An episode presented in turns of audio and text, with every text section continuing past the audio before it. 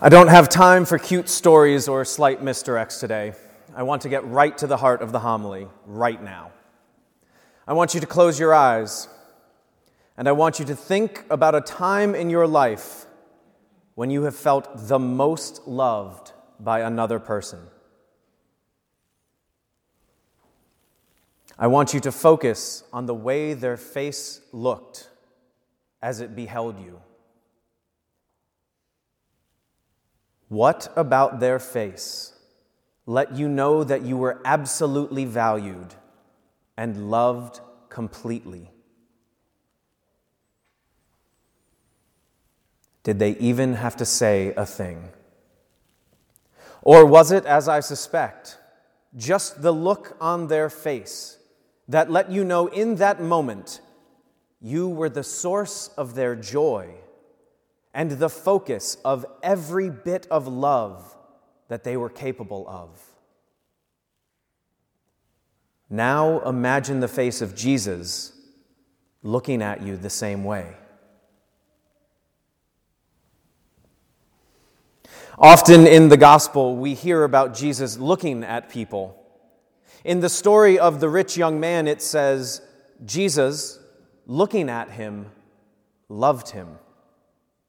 And in today's gospel about the ten lepers, that loving gaze from Jesus is the source of their healing.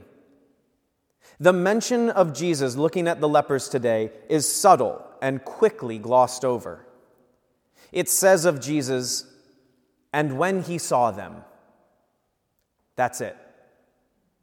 Normally, there is a description of Jesus using the things of the earth or doing something to heal someone. He makes mud from spit and dirt. He sticks his fingers in their ears. He talks with them and discovers a deep faith. But not today.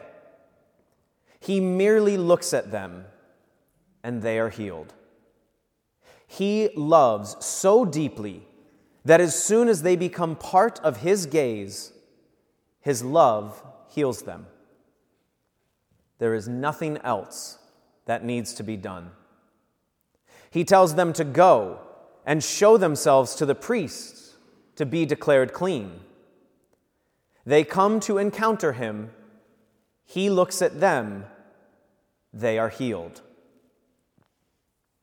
What is it to have the face of Jesus look intently at you? A look that has so much love that it has the power to heal just by his gaze falling upon you. Have you ever experienced looking at someone or them looking at you and being healed? Maybe after a fight with your spouse or your best friend, through the hazy eyes of tears or the clear head that comes with time, to look at the other person and see in their face love and forgiveness, seeking reconciliation. Have you ever felt your love for someone grow just by watching them or looking at them? I don't mean in a creepy stalker way either, but I mean truly just to look at someone you already love, and as they do something mundane, you realize that your love for them is growing. Often in a new relationship, this is the sign that you have moved past intrigue and infatuation and are developing actual love for the other person. Biologically speaking, looking at someone you love releases chemicals in the brain that make you feel good. Then you associate good feelings with the image of that person, so that even just thinking about them when you are apart can cause the same chemical reaction in your brain and elevate your mood. On a supernatural level, the gaze of Jesus contains great power.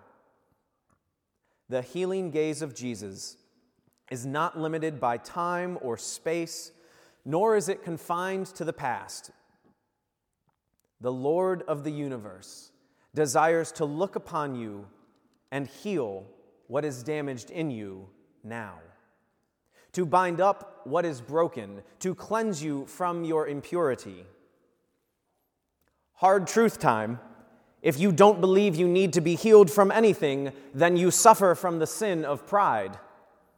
The good news is that now you know that, you can ask Jesus to heal you of it. The power of the gaze of Jesus that healed the lepers in the gospel today is contained in the Eucharist at adoration and desires to heal us now. Venerable Archbishop Fulton Sheen said, The greatest love story ever told is contained in a tiny white host. We have the opportunity every week to come and sit before the loving face of the Lord, to allow Him to heal us by sitting in adoration here on Tuesday nights from 6 to 7 p.m. Normally, my homilies contain some sort of challenge for the week ahead, but this week it has only an invitation. I am inviting each and every one of you to come and be healed. Whatever the problem is physical, mental, emotional, traumatic come experience a miracle and allow the divine physician to heal you by spending time in that loving gaze that healed the ten lepers. We may feel like there is something keeping us from receiving the healing we desire. Jesus tells the lepers to go to the priest and be made clean. We have the sacrament of confession available during adoration so that you can come to the priest to be made clean. To allow you to be unafraid and unashamed to look at him lovingly and to let him look at you with all of the love in the universe. Maybe you're one of the lepers who have already been healed or are in the process of experiencing healing or a newfound freedom. The gospel tells us the proper response is to return to the Lord to give thanks.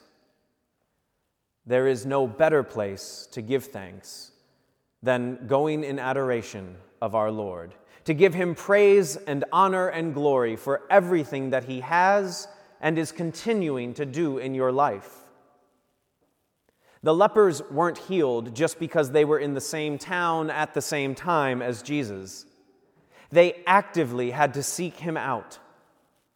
Once they did, the only thing that was required for their healing was to be in his sight. Do you want to see our parish revitalized? Do you want to see your loved ones come back to church? Do you want to see people living more authentically the gospel? Then come to the source of love, the author of the gospel, the divine physician and healer and let Him start to heal the church by healing your heart first. Clean the soul with confession. Allow Jesus to look on you and heal you in adoration, and then stay for Mass and receive Jesus. A sick person can want healing very badly, but if they never seek the one who has the cure, they remain sick. A person can want to have deep faith, more belief, or be healed of some affliction, but if they never spend time with pure love itself, it's just a pipe dream. So I invite you this week to come to adoration on Tuesday from 6 to 7 p.m. and be amazed by what the Lord does in your life because of it. Because even two minutes is enough to change your life forever.